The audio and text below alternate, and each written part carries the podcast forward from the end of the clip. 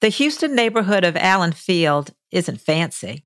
It's a little two-street neighborhood. There's one way in, one way out. We didn't even have streetlights growing up. I mean, it, that, that's how small of a community it was. No streetlights, no stop signs, no nothing. But when Dolores Mendoza, who grew up in Allen Field, moved out to give her daughter the nice house in the suburbs, well, it didn't quite work out as planned. I hated it. I didn't even, I lasted barely over a year. I moved right back. Dolores missed the place where she grew up. And I came from an area where my mom lived next door, my uncle lived next door to my mom, my grandma lived next door to my uncle. Um, you know, even as I got older and I moved back, my sister lived across the street from me, my other sister lived next door to me. So I, you know, every other house was an immediate family member. The sense of community in an area that's so small and rural that there isn't much data on the population saved Allen Field whenever floods came, which was a regular occurrence in the area. Whenever we would have these floods and things like that, um, there was always people that would say, we knew a flood was coming or a storm was coming, and people would go around the neighborhood no, any hours of the night and, you know, honk and, and let everyone know that the waters were rising, you know, it was time to move out. But over the past few decades, the flooding has gotten worse. So as a child, um, the flooding was fun. You know, I didn't, it was, we get a day off of school, we get to play outside, we take apart our little tykes, you know, toys and float in the ditches with them. Uh, I'd say my, the biggest flood when I started to notice that it was now changing and getting dangerous was when Allison hit and I was uh, almost fifteen. Um, that was the really, the first instance of like, okay, this is scary, this is serious. twenty seventeen's Hurricane Harvey was the turning point for Dolores, Allen Field, and even Texas. When um, Harvey hit, my brother-in-law and my brother helped residents escape the wa- the floodwaters because they were so high. Um, they they were up all hours of the night doing that. Harvey decimated Houston and Harris County in particular. A total of one trillion gallons of water fell across Harris County over a four-day period. And according to the county, the storm impacted the residents of each of Harris County's twenty-three watersheds, and it's estimated that more than one hundred twenty thousand structures were flooded in Harris County alone. Still, when the notices came in twenty twenty telling residents of a program that would pay to move people out of Allen Field, out of the floodplain, and resettle elsewhere, it was a shock. The program was not voluntary.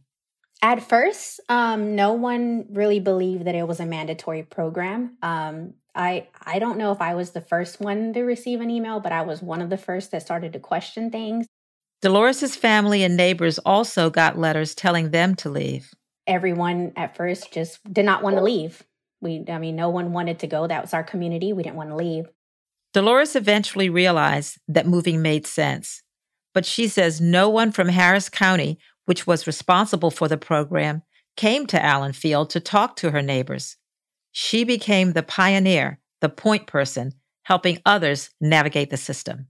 They don't want to talk to someone through an email or a text message or a Zoom call, you know, introduce themselves and and, and actually speak and listen to what they're asking and, and, and explain what's going on. Um, that's something that wasn't done here, and it and it's it's st- people still have so many questions, you know, oh, oh, two and a half, almost three years later. And though Dolores, a mother with a full-time job, is committed to helping everyone in her close-knit neighborhood, she knows she's playing a part in helping a place close to her heart disappear. I, I honestly don't think there is even any community left in Allen Field. I mean, it's it's almost like a ghost town. There's so many vacant homes or vacant lots now of homes that were torn down or demolished. How do you think they should go into valuing the social and emotional ties of such a community? I don't feel like they've taken into account the emotional or the the, the communities, the the stress, the mental things that are happening whenever something like this is going on. Today on the show, it's the efficient solution. Move residents of a flood zone to new homes and new lives. But the Allen Field neighborhood of Houston is more than houses. It's a community. So how are family members and friends there dealing with a home buyout program that is no longer optional? And as climate change ushers in increasingly violent weather events, what can government officials and other precarious communities learn from the story of Allen Field? I'm Mary C. Curtis, filling in for Lizzie O'Leary, and this is What Next T B D, a show about tech, power, and how the future will be determined. Stick around.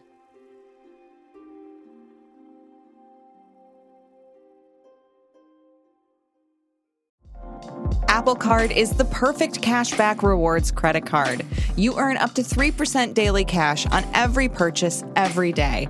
That's three percent on your favorite products at Apple, two percent on all other Apple Card with Apple Pay purchases, and one percent on anything you buy with your titanium Apple Card or virtual card number. Visit apple.co slash card calculator to see how much you can earn. Apple Card issued by Goldman Sachs Bank, U S A, Salt Lake City branch. Subject to credit approval. Terms apply. Without the ones like you, who work tirelessly to keep things running, everything would suddenly stop. Hospitals, factories, schools, and power plants, they all depend on you. No matter the weather, emergency, or time of day, you're the ones who get it done. At Grainger, we're here for you, with professional-grade industrial supplies. Count on real-time product availability and fast delivery. Call, click grainger dot com or just stop by. Grainger, for the ones who get it done. For the last eighty years or so, the government has tried to help people who live in flood zones. That has meant, at times, subsidizing buyouts to enable people to move from areas that get hit over and over again. Basic idea is that there are some houses that are just going to flood because for a long time, you could sort of build whatever you wanted anywhere until we had better zoning laws and sort of better floodplain maps and all that, right? That's Amal Ahmed. She's a reporter in the area who covers the environment. She wrote about the mandatory buyout program in Harris County for Grist. So um, the idea is instead of just letting folks flood over and over again, you're paying out insurance payments, you're getting government money to the same houses that are flooding over and over again. Harris County, the most populated county in Houston and one of the largest counties in the country, spent three hundred forty-two million dollars and purchased more than three thousand homes between nineteen eighty-five and twenty seventeen. Buy out the house, right? Give give folks a chance to move somewhere else where they're not going to flood, demolish the old house, turn it into some sort of flood control project. So a lot of times that means literally just demolishing it and returning the land to green space, right? So removing things like pavement and all of that. And then the, the water has somewhere to go, right? Like it goes back, seeps into the ground. And the additional benefit is that it should reduce flooding in other areas. When Hurricane Harvey hit Texas five years ago, Congress set aside four point three billion dollars under FEMA, the Federal Emergency Management Agency. And Harris County, which was hit particularly hard by the storms, got a lot of money from the government to buy out residents' homes. Up until this moment, buyout programs were often voluntary. Residents were allowed to choose whether or not they would participate in the program or stay in their communities. So you're protecting other communities further downstream and you're moving people out of harm's way, right? Like that's sort of the ideal, perfect scenario. The government has never or doesn't typically, um, you know, use eminent domain or sort of force people into this because a lot of people are also don't want to have to live through that over and over again, right? Like it's traumatic, it's expensive, especially if you're in a neighborhood where, you know, maybe the property values are lower. Since nineteen eighty-five, the county has purchased more than three thousand one hundred homes for people to move into. But after Harvey, Harris County, flush with federal relief dollars, decided the flooding was happening too often in these communities to allow them to stay and made the buyout program mandatory for six neighborhoods. Residents in these small, flood-prone areas can no longer stay. I mean, the essential principle is the same. Allen Field, which is one of a handful of sites in, in Harris County where the mandatory program's happening, right? Like this is a place that has flooded a lot. So the idea is get folks out of the floodplain, you know, give them safer housing. Um, but now, you know, folks can't say no to it. There's no option to say, well, I want to live here and I'd like to see, you know, how can we make the neighborhood safer in other ways, right? Like that's just not an option anymore. How does the program work? Does the program help you find a new home or just pay you for your existing home, the value that they come up with? In this case, it's the pre-Harvey value of the house. So whatever the house was sort of worth before any damages from Harvey or wherever, right? I think it's important to note that in a lot of ways, the mandatory buyout um, has a little more flexibility in funding that actually, you know, might make it a more fair program. The county's allowed to spend a lot more money per per, I guess, household, right? So they'll buy the house that you're originally in, and then they'll match like whatever difference it takes to get you into a similar house that's in, you know, not in a floodplain. They'll cover that difference too. In this case, right? Like Dolores's house was maybe sixty or seventy thousand dollars, and she moved to, into a house that was worth, you know, maybe three, three or four times that much in a different neighborhood. You know, they covered the that portion so that, you know, she didn't have a mortgage on her her first house. She's not going to have a mortgage on her second house, right? The government tries to keep residents close to their old homes. There are different incentives to stay in Harris County, so you get, you know, a little bit more money towards the down payment or whatever, right? If you stay in the county instead of moving out of the county. So there's more funding and more leeway in this program as it's, as it's designed than like the voluntary program. Are you saying that they're not looking at just what the house was worth, but they want to find folks a comparable house? And that's really the governing piece of it when they are moving folks? I think comparable house can mean different things to different people. Even for Dolores, right? Like she's now paying a lot more in like H O A fees and taxes. Her costs have gone up in a lot of ways, right? Or folks who like have a lot more land, they're not being able to find that. Or if they run like a business out of their, their lot, right? Like if they're moving into like a subdivision with like a lot of rules, are they still able to do that? So there, you know, there's certainly like questions and tensions about like, what does that mean? What does that look like practically, right? It's not always just like numbers and then property values. Part of the reason that the program in Harris County is mandatory is that voluntary programs allow residents the option to stay behind, meaning the county needs to provide services and stay involved in a community that's consistently being devastated by floods. And a lot of these voluntary buyout programs, what you end up with is like what's called checkerboarding. So you might have a couple of people here and there that end up taking it, but then you've got other folks who don't want to do it, so they stay there. If it's from a flood control perspective, that's not effective, right? Because then you've got, you've got to do the upkeep and sort of the city services for the folks that live in the neighborhood still. Voluntary buyout programs are, are kind of hit or miss, right? Like it really depends on how well coordinated the county or the community can be to like really get everyone on board with this, like move out of a neighborhood. So that's sort of one of the main drawbacks of the voluntary program is that, right, like whoever doesn't take it is essentially stranded in that neighborhood. Well, this leads to the question of how residents of Harris County are feeling about this program. On one, on the one hand, it looks like, oh, you get to be moved out to maybe a nicer place. But in your reporting, what do they say to you? This is sort of the central tension, right? Is that you're, um, it's a community that's very close knit and that is just no longer going to exist, right? Like folks are scattering where they can, right? So different suburbs, different areas, like, you know, it's, it's not sort of an intentional program where you're really moving a whole community. It's sort of like piece by piece. When you're able to do that coordination, you get to hold on to these social ties, which actually, you know, have a lot of benefits. The sort of benefits of, of having a really healthy, strong community and being able to retreat collectively is something that like is actually more common with folks who are wealthier and like maybe white neighborhoods, right? And have sort of the social capital to be able to do that versus um, lower income communities or communities of color. Like that's not always the option. So you end up breaking a lot of those social ties and all the sort of benefits that come with that, you know, get scattered or, or, you know, weakened. When we come back, how residents in Allen Field are grappling with the loss of community.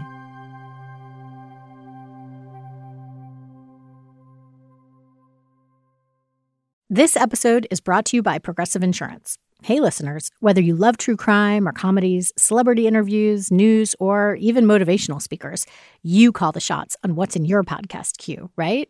And guess what? Now you can call the shots on your auto insurance, too. Enter the Name Your Price tool from Progressive. The Name Your Price tool puts you in charge of your auto insurance by working just the way it sounds. You tell Progressive how much you want to pay for car insurance. Then they'll show you a variety of coverages that fit within your budget, giving you options. Now, that's something you'll want to press play on. It's easy to start a quote, and you'll be able to choose the best option for you, fast. It's just one of the many ways you can save with Progressive Insurance. Quote today at Progressive dot com to try the Name Your Price tool for yourself and join over twenty-eight million drivers who trust Progressive. Progressive Casualty Insurance Company and Affiliates. Price and coverage match limited by state law. I'm a little curious if you could explain more about how the people of Allen Field ended up settling here and how racism has shaped the community. Greens Bayou, which is by um, Allen Field, is actually one of the watersheds that has like the highest concentrations of poverty by watershed in Harris County. When you hear folks from an engineering perspective say, well, there's nothing we can build that would save this neighborhood, you have to take that with a grain of salt because it's also representative of a lack of investment historically along this bayou, right? So there are places in Houston where you have these bigger infrastructure projects and they typically have gone to neighborhoods where the property values are higher because a lot of these determinations are sort of this cost-benefit analysis. Are you saving like two dozen homes that are worth like sixty thousand dollars a piece, or are you saving like downtown, right? Like those are two very different calculations. And when you're dealing with like a limited pool of, of infrastructure funding, that's where the money's going to go, right? It's like where you're going to make the most impact. Allen Field, which is on the outskirts of Houston, is a tiny rural community. And so Harris County often decides it's not worth building out basic infrastructure projects like fixing street lights or stop signs, let alone flood control projects. When you're driving through it, it feels a little more like, how am I like this close to the fourth largest city in America, right? Like it feels like an in-between, almost like a rural area and like a big city, right? Like you're so close to everything, but you'll see like people riding horses around, right? Um, so the the kind of drainage infrastructure, for example, is really built for when the unincorporated county was a lot less populated. There's a lot less pavement. There's a lot less everything, right? So you've got these like big ditches that run through a lot of these neighborhoods, and that's supposed to be, okay, the water goes into these ditches, it empties out into the creek. The county doesn't come out and do a lot of maintenance. And you hear this a lot, like not just in Allen Field, but other parts of Harris County, right? Um, that you call three one one, no one's going to do anything about it. Like the drains are clogged, so a normal rainstorm will cause all sorts of puddling, right? Um, which can just lead to like, you know, it, maybe it's not flooding, like maybe your yard just gets a lot of water because there's nowhere for it to go, but then you got like mosquitoes everywhere because of the standing water. So it leads to all those sorts of issues. Even like during Harvey, right? Like a big part of why folks have their own connections is because first responders don't really go out to those areas. You know, you can call, but like typically people aren't coming out to save us. That's why we do it ourselves.